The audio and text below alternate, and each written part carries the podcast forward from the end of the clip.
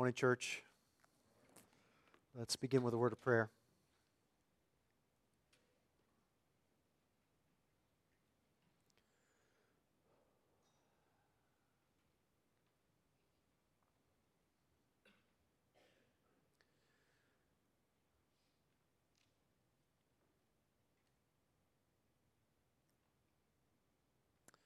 Father, we have been eager to meet together today for the purpose of worshiping you, and we have enjoyed the privilege of doing that already this morning. We've been thankful for the fellowship that we've had and thankful to sing praises to you, thankful to pray to you together, thankful to read your word together, and now we are grateful to open your word together. And Father, we're so thankful that passage that we, that we find ourselves in this morning grants us the occasion to spend an extended portion of time just considering the truth of the gospel. It is by your grace that we are of the conviction that we, as believing Christians, need the gospel. And many of us who are troubled this morning, just desperately need to be reminded of the truth, what Christ has done for us. Some are sin sick this morning and so need to once again see the gospel, need to hear it proclaimed.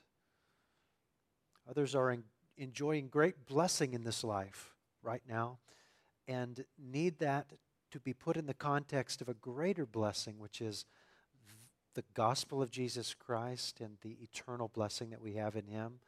All of us need to hear the gospel this morning.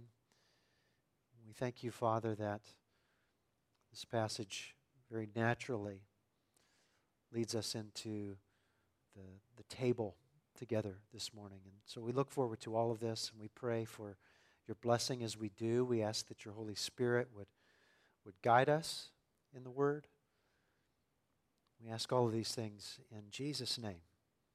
Amen. Please open your Bibles to Mark chapter 14.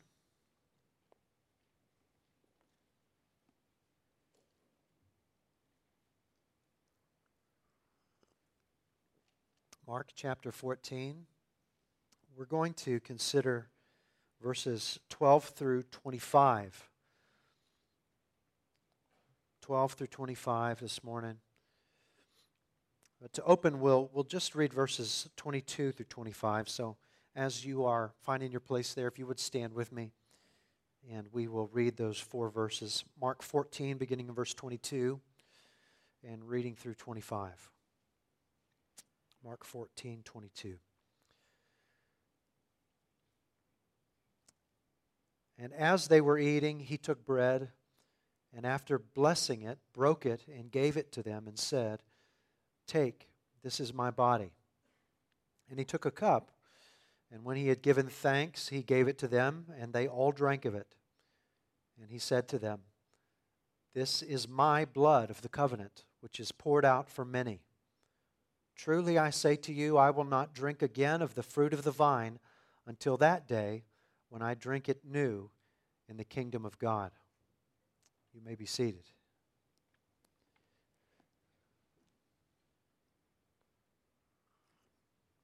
Now, if your Bible is like mine, you likely have a, a section title there that says something like The Institution of the Lord's Supper. And if we're just reading that title, we may automatically file these verses away as if Mark's purpose for including this scene is just to give us information about a new ordinance I would suggest that Mark's purpose is a bit deeper than that. Jesus is about to go to the cross, and this scene pictures what that means for those who have faith in him. Using language that is pregnant with significant Old Testament allusions, Jesus indicates that a new covenant is coming in his suffering, and that those who trust in him participate in the benefits of that suffering and new covenant. By faith, the disciples are made partakers of Christ. The, the context shows that this revelation comes right on the heels of a prediction of Judas's betrayal of Jesus, prompting each of us this morning to consider Am I a partaker of Christ? Am I a by faith participant in the new covenant? At the end of our service this morning, we're going to observe the Lord's Supper together. So please consider this message to be an extended time of preparation for that supper. You'll, cons- you'll recall that from chapter 14 on, everything that happens either prepares for or accomplishes or follows from Jesus' death. So these are his final hours that we are reading about. Last time we saw a woman engaging in a very costly act of devotion as she prepared Jesus' body for burial beforehand. And that scene was sandwiched in between the chief priests and scribes and Judas conspiring together to see Jesus arrested and killed. Altogether, the passage that we're looking at this morning, verses 12 through 25, picture once again in symbolic form the great benefit of following Christ in faith and the great and terrible horror of turning away from Him. So, the first thing that, that, that Mark puts in front of us here in verses 12 through 16 is a plan for the Passover. First of all, we see a plan for the Passover beginning in verse 12. Look there with me. And on the first day of unleavened bread, when they had sacrificed the Passover lamb, his disciples said to him, Where will you have us go and prepare for you to eat the Passover? And he sent two of his disciples, and he said to them, Go into the city, and a man carrying a jar of water will meet you.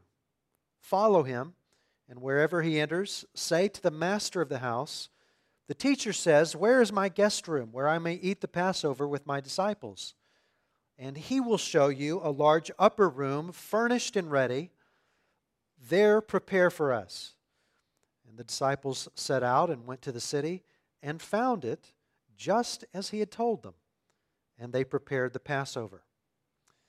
Now, if you have been paying very close attention in recent months, this scene will be like deja vu all over again. You can turn back with me to the beginning of chapter 11. We'll see something very similar chapter 11, verse 1. Chapter 11, verse 1. Now, when they drew near to Jerusalem, to Bethphage and Bethany at the Mount of Olives, Jesus sent two of his disciples and said to them, Go into the village in front of you, and immediately as you enter it, you will find a colt tied on which no one has ever sat. Untie it and bring it. If anyone says to you, Why are you doing this? say, The Lord has need of it, and will send it back here immediately.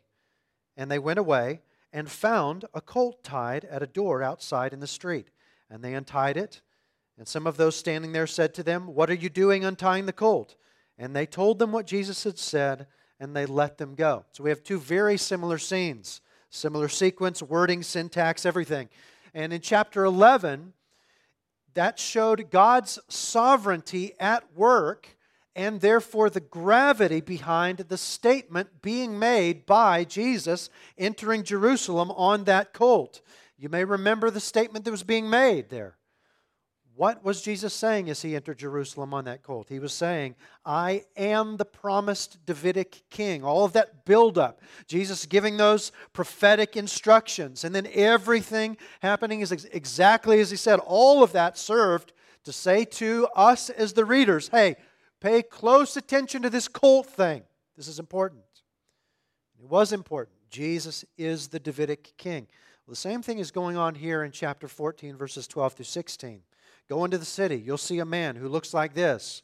Follow him to this particular house and say this exact thing to the master of the house. And then he's going to show you an upper room that looks like this. That's where you'll prepare the Passover. And then verse 16 tells us they found it just as he told them.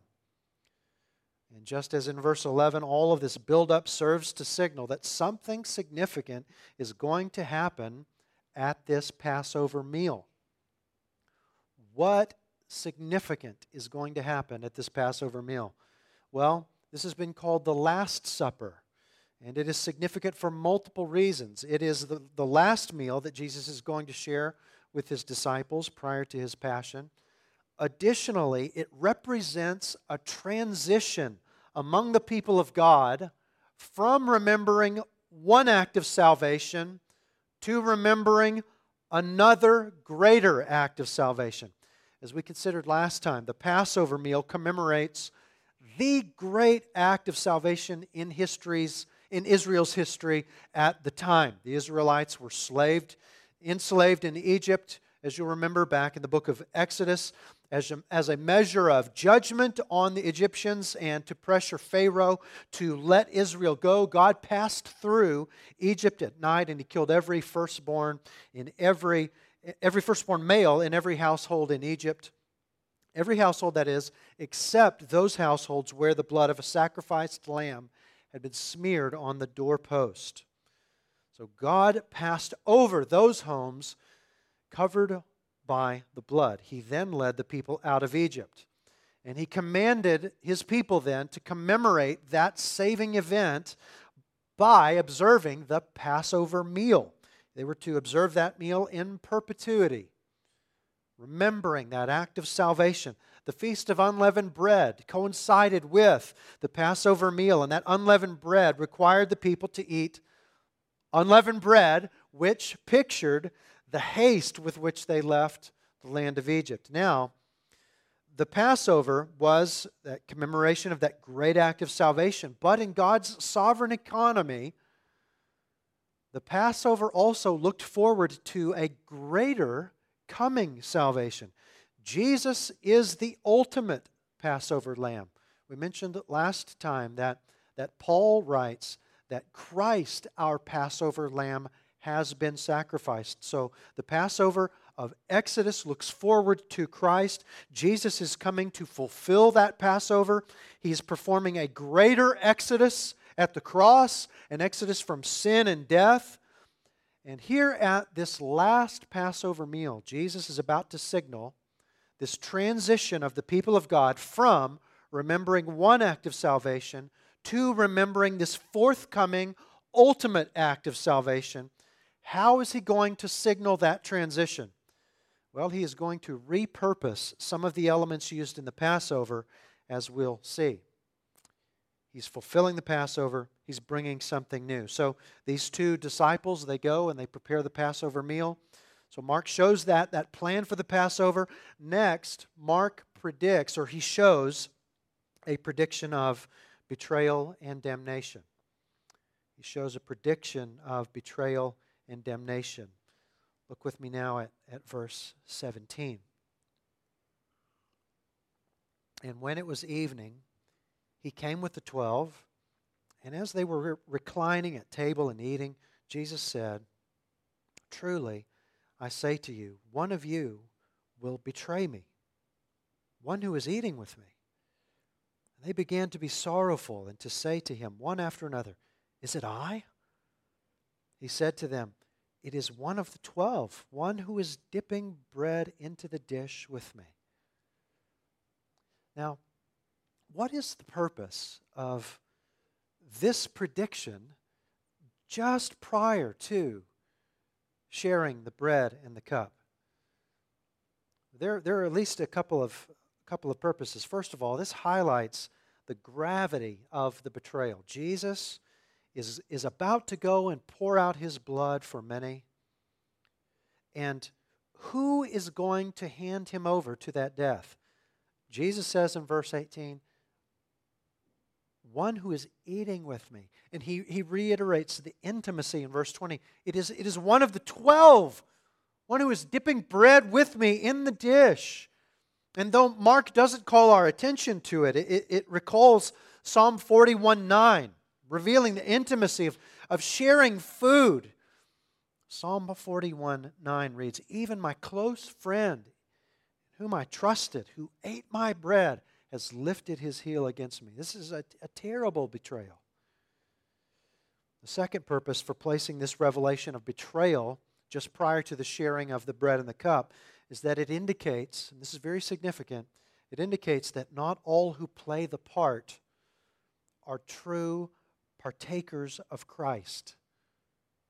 Every indication is that no one played the part better than Judas. As we've been walking through Mark, we have seen that Judas does not stand out in any way among the twelve, just like all the others, handpicked by Jesus, walking with him for three years, gifted for ministry, casting out demons, healing people, proclaiming the good news of the kingdom. And note again, verse 19, they began to be sorrowful and to say to him one after another, Is it I? Now, we as the readers, because we, we worked through the beginning of chapter 14 last week, we as the readers, we know that it's Judas, but no one in that room had any idea. There, there's no one in that room gesturing to Judas. Nobody knows. They're all saying, It's not me, is it? Nobody knows. Nobody played the part as well as Judas. See, it, it is possible to play the game and yet have no participation in Christ. And Judas is exhibit A. See, many today might say, I, I go to church every Sunday and I, I, I prayed a prayer I went down front at, at a church. I, I, I prayed a prayer. I, I, I give money every week in the offering. And I serve in this ministry or, or that ministry. I never miss a, a prayer meeting. And those things, they're all, they're all great to do. They do not grant you a share in Christ. Have you recognized that you have nothing to offer God but sinful brokenness? Have you surrendered everything that you are to Christ in repentance and faith, trusting in Him alone to save you from the wrath to come? That is the question. Verse 21. Jesus says to the disciples, For the Son of Man goes as it is written of him. So J- Jesus is acknowledging that this betrayal by Judas, this is part of God's eternal plan.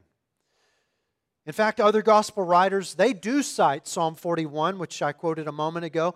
They cite Psalm 41 as a prophecy about this betrayal. God planned this. As we saw last week, Acts chapter 4, verses 27 and 28 indicate that everything that is happening to Jesus in these final hours, everything that sinful men are doing to Jesus, all of it happened by the predestined plan of God. And Jesus is acknowledging this is the path chosen for me. It's written down since Genesis 3:15. The Son of Man goes as it is written of him. And yet, that this was God's sovereign plan did not lead Jesus to excuse Judas. Look at the rest of verse 21. But woe to that man by whom the Son of Man is betrayed. It would have been better for that man if he had not been born. Everything happening according to God's sovereign plan, but Judas is culpable for this betrayal. Why is that? Because Judas is doing what he most wants to do. And again, we don't have time to chew through how these two things can be possible, but clearly Jesus says that they are. Jesus has said both in the same breath. God planned this, and Judas is responsible. I say we go with Jesus on this. They're both true. Not only do we have the sovereignty of God and the, the responsibility of man side by side here, but more importantly to this passage, we have side by side the participation, the glory of participation with Christ, which we'll see shortly, and the devastation of being lost in sin which Judas represents for us. The devastation of being lost in sin. From Mark 1:14 on, Jesus has preached, "The time is fulfilled and the kingdom of God is at hand. Repent and believe in the gospel." And, and, and we see in chapters 3 and 6 that even Judas preached this same message. How do we know that? Because he's one of the twelve.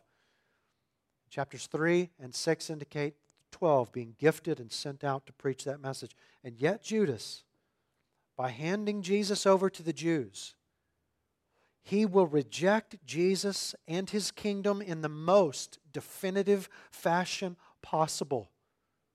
Contrary to the call of Christ, Judas has not denied himself, taken up his cross, and followed Jesus. Rather, he is putting a cross on Christ in exchange for a chunk of change, and he is walking away. It's the opposite of repentance and faith, it's the opposite of self denial and following Jesus. Rather, Judas is saying, I'm Lord.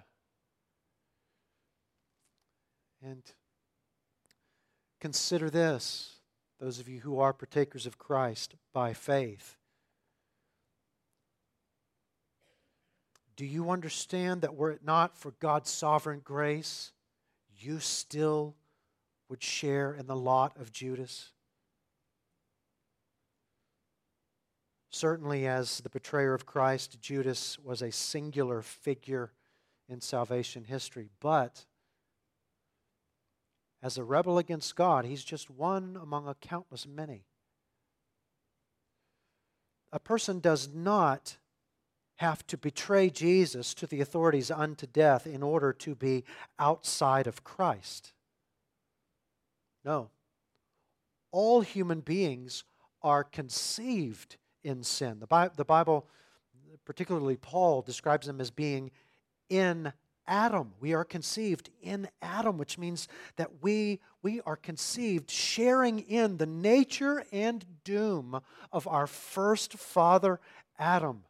What that means is that, that just by nature, because we are descended from Adam, we are rebels against God, and therefore we are estranged from God, and therefore liable to suffer the eternal wrath of God. People are by default in Adam and doomed to hell because of their sin.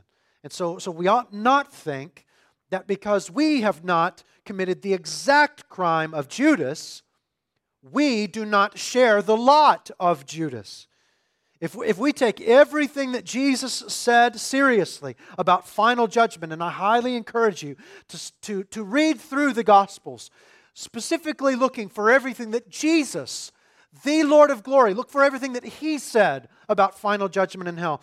If we take all of that seriously, it would be fair to say that not only Judas but everyone in Adam on the last day, it would be fair to say, of all in Adam, it would be better for them if they had never been born. But the good news, great news, is that for everyone still breathing, there is yet hope in Christ, which, which Mark next depicts through a picture of substitutionary sacrifice.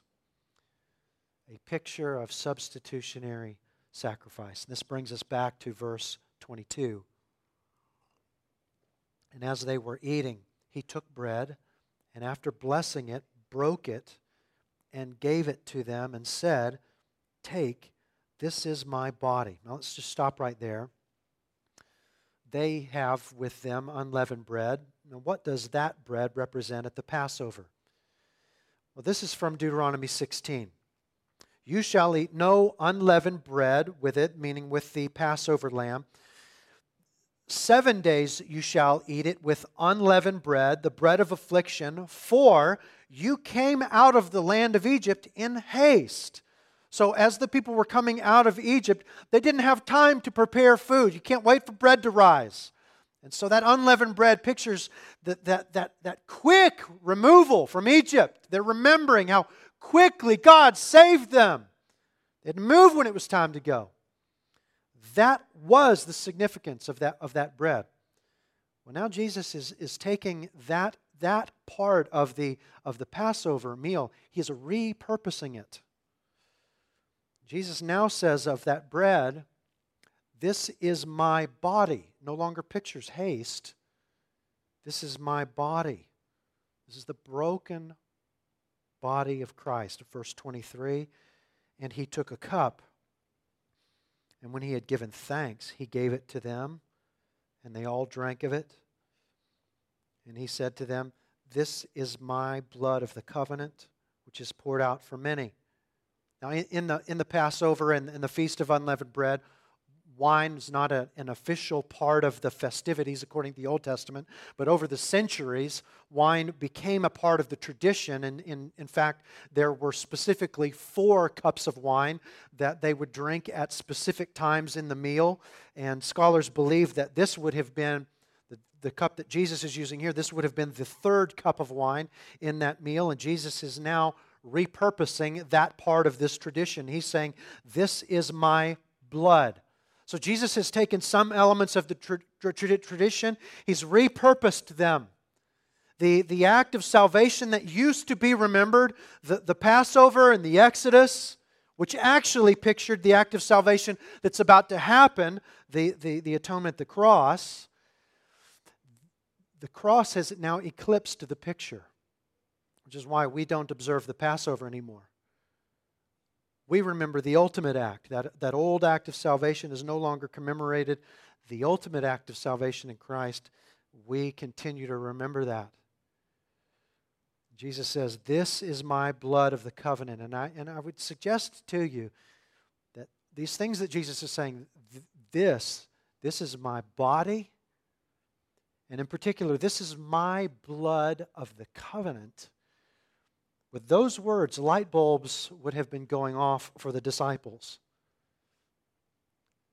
As they're familiar with Old Testament texts, they give great meaning and history to those ideas, those words, those they're pictures, traditions associated with those words that now Jesus is, is giving fuller meaning to all of those things. The old covenant, the old covenant the Sinai covenant, the Mosaic covenant, was ratified with the blood of animals, half of which you, you can read about this in Exodus 24, half of which was thrown against the base of the altar, half of which was sprinkled on the people. This is how the, the Old Covenant was ratified. But that covenant we find in the Old Testament was repeatedly broken over and over and over. That's the Old Covenant. Turn with me, if you would, in your Bibles to Jeremiah 31. Jeremiah 31. In Jeremiah 31, 31 and following, God promised a new covenant. As you're, as you're reading the Old Testament, you get a sense that a new covenant is needed. This old covenant is just, it, it, is, it is broken repeatedly. And God promises a new covenant in Jeremiah 31, 31 and following, a better covenant. It's better in a host of ways that we don't have time to enumerate. We'll pick up on, on a couple of things as, as, we, as we read here in Jeremiah 31. I'm going to begin reading in, in verse 31 and read through verse 34. Behold, the days are coming, declares the Lord, when I will make a new covenant with the house of Israel and the house of Judah not like the covenant that I made with their fathers on the day when I took them by the hand to bring them out of the land of Egypt. My covenant that they broke, though I was their husband, declares the Lord. For this is the covenant that I will make with the house of Israel after those days, declares the Lord. I will put my law within them, and I will write it on their hearts. And I will be their God, and they shall be my people.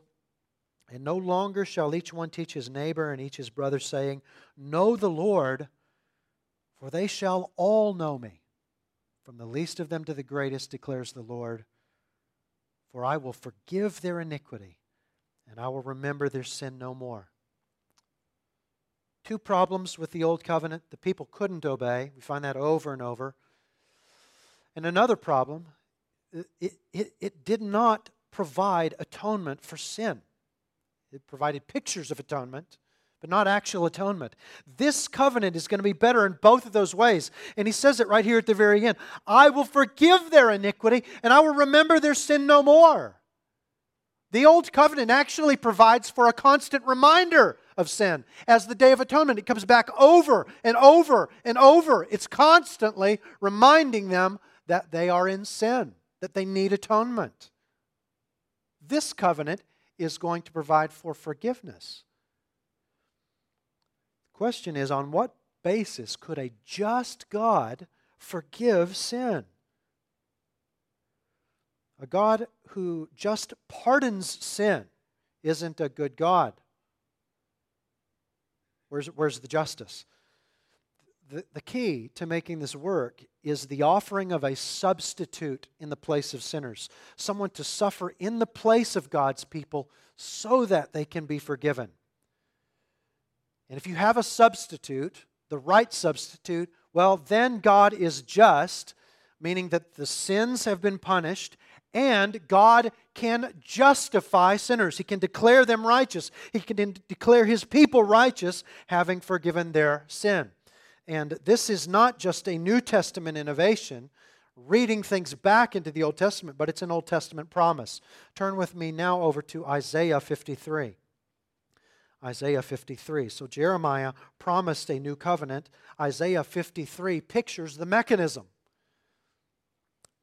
Isaiah 53 pictures this substitute that makes, makes forgiveness possible. Pastor Rick already read a portion of Isaiah 53 to us this morning. The passage actually begins late in Isaiah 52. I encourage you to read all of that passage, Isaiah 52 and, and through Isaiah 53 on your own time. I'm going to read beginning in verse 4 and, and listen to this language of substitution that takes place. And, and remember that this is the Old, the Old Testament looking forward. God is saying, This is what I'm going to do for you. I'm going to provide a substitute who is going to stand in the place of my people.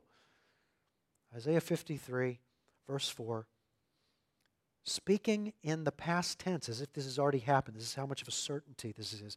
Isaiah 53, 4. Surely he, the substitute, surely He has borne our griefs and carried our sorrows, yet we esteemed Him stricken, smitten by God, and afflicted.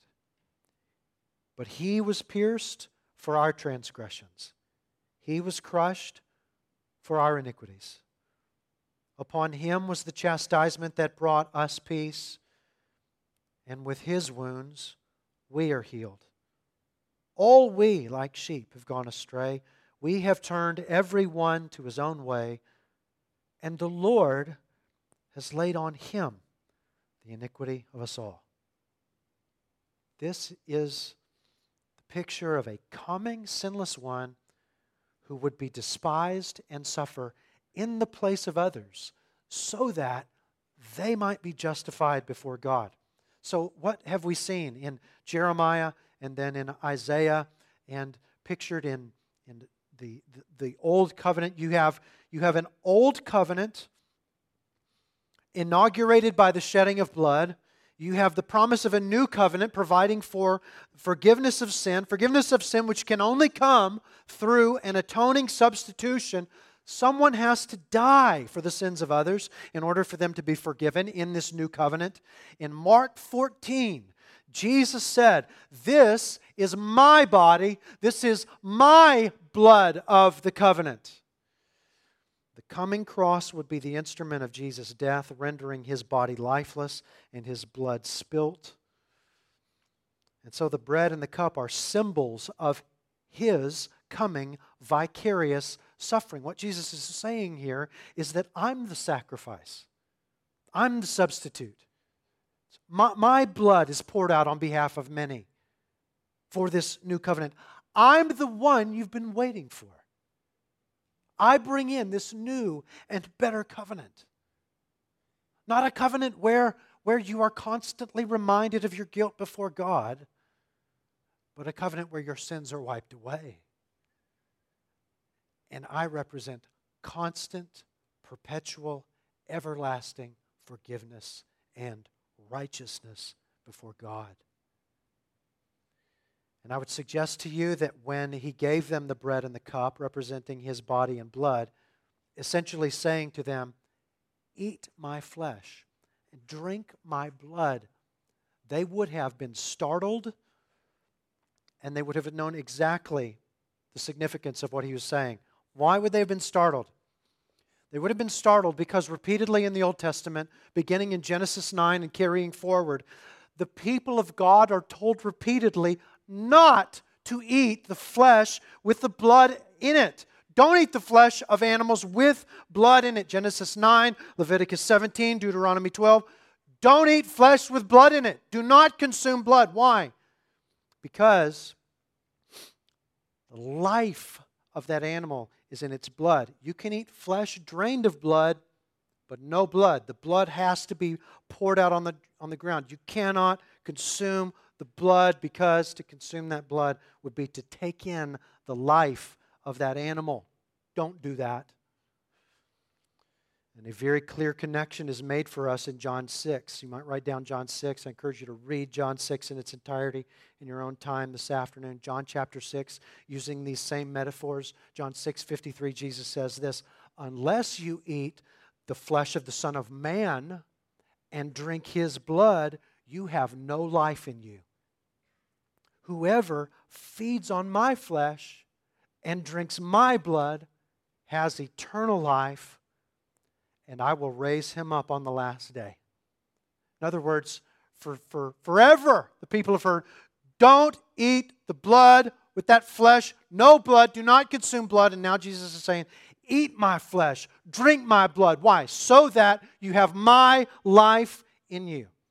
Now, that might lead some to conclude, wow, this is fantastic news. All I need to do then is just to come and consume this, this bread and to drink this cup, and, and then I'll have eternal life in Christ.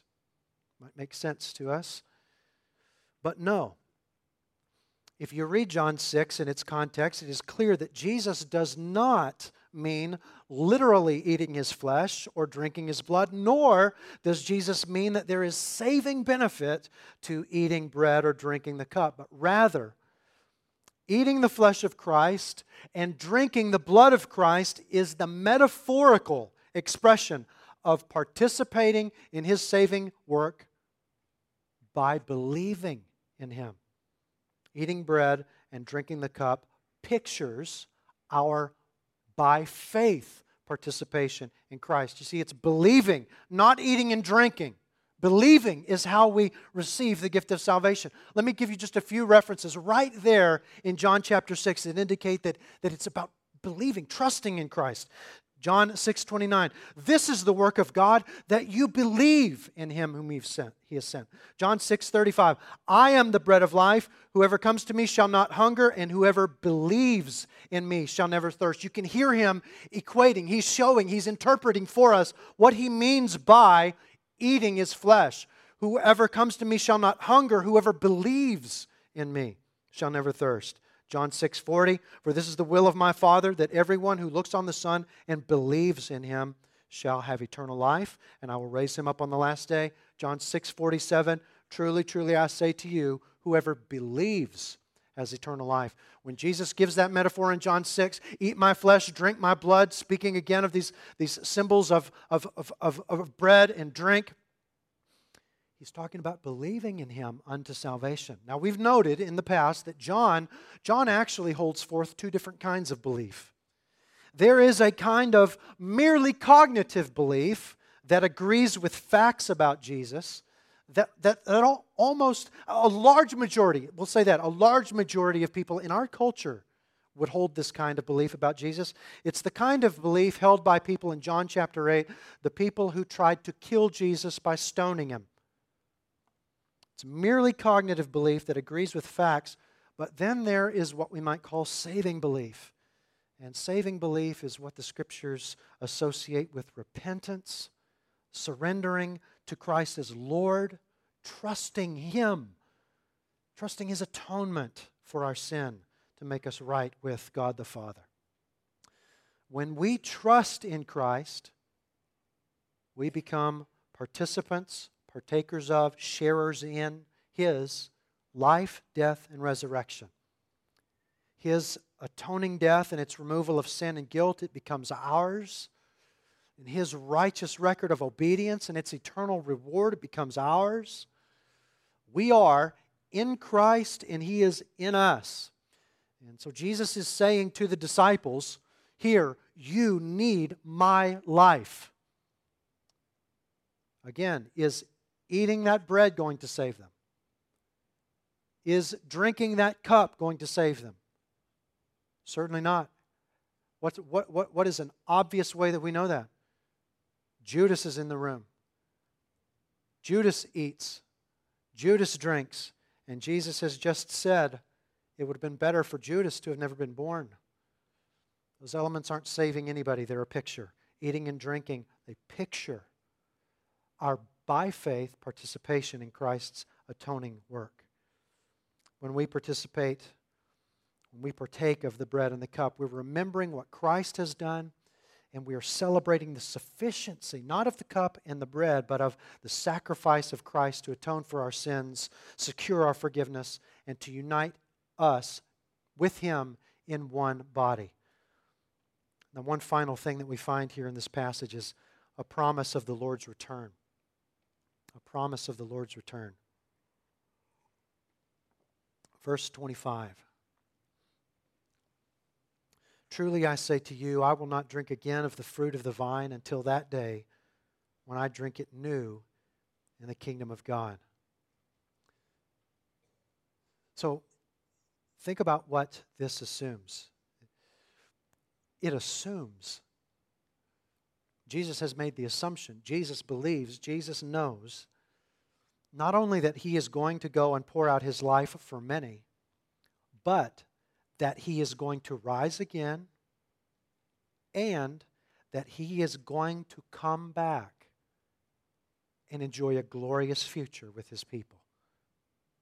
Acts chapter 1 records the Lord ascending to heaven after his resurrection. And this statement from the Lord is why Paul writes in 1 Corinthians 11 26, As often as you eat this bread and drink this cup, you proclaim the Lord's death until he comes. That is, until he comes again. Very first time the Lord's Supper was shared, Jesus vowed the next time that he drank the fruit of the vine would be in the coming kingdom. So when we partake, we remember that promise and we look forward. We look forward to drinking it with him when he returns. The Lord is returning. And that is the great hope of the believer.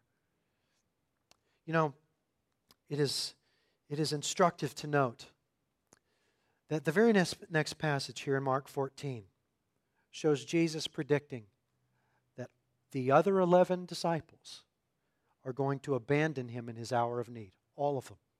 They're all going to abandon him in his hour of need. And he is going to go to the cross alone. He's going to the cross alone to atone for sin, not in spite of how they've treated him, but because of how they've treated him. This, this is precisely why they need a Savior, precisely why we have needed a Savior. Now, what makes the 11 who abandoned Jesus in his arrest, what makes them different from Judas, we might ask? Jesus predicted that Judas would betray Jesus. He then predicts the others will abandon him. All of that happens. Why is Judas condemned and the others will become the pillars of the church? What's the difference? Judas is a, is a case of apostasy. He completely walks away from the Lord. The others will follow the risen Christ in faith. And that is the difference. Which prompts us to ask again what about you? What about me? Are you in Adam? Or are you in Christ?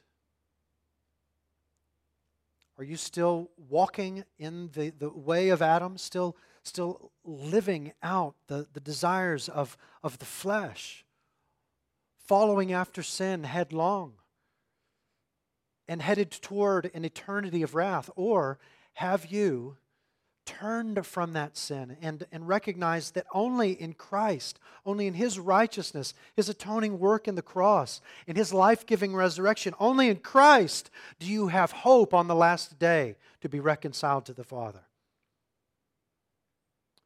Are you a participant in Christ by faith? You may have questions about that.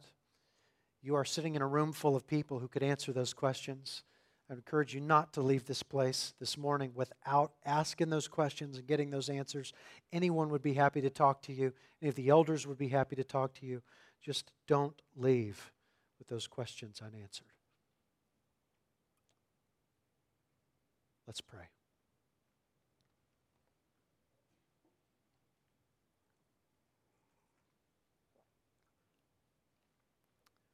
Father, we are grateful for your word. We are grateful for the truths that we've seen. We thank you for the, the atonement of Jesus Christ. We thank you, Father, that not only did you promise it long ago, but that you fulfilled it. We thank you, Father, that Jesus sits at your right hand even now, and that he eagerly awaits a return as we do. Father, we look forward to that day when we can drink the cup anew. We thank you, Father, that in the coming moments we have the opportunity, the, the glorious blessing of, of remembering what Christ has done and looking forward to his return by proclaiming his death until he comes. We pray, Father, that as we do so, you would grant us to do it soberly and with great joy. We pray these things in the name of the Lord Jesus Christ. Amen.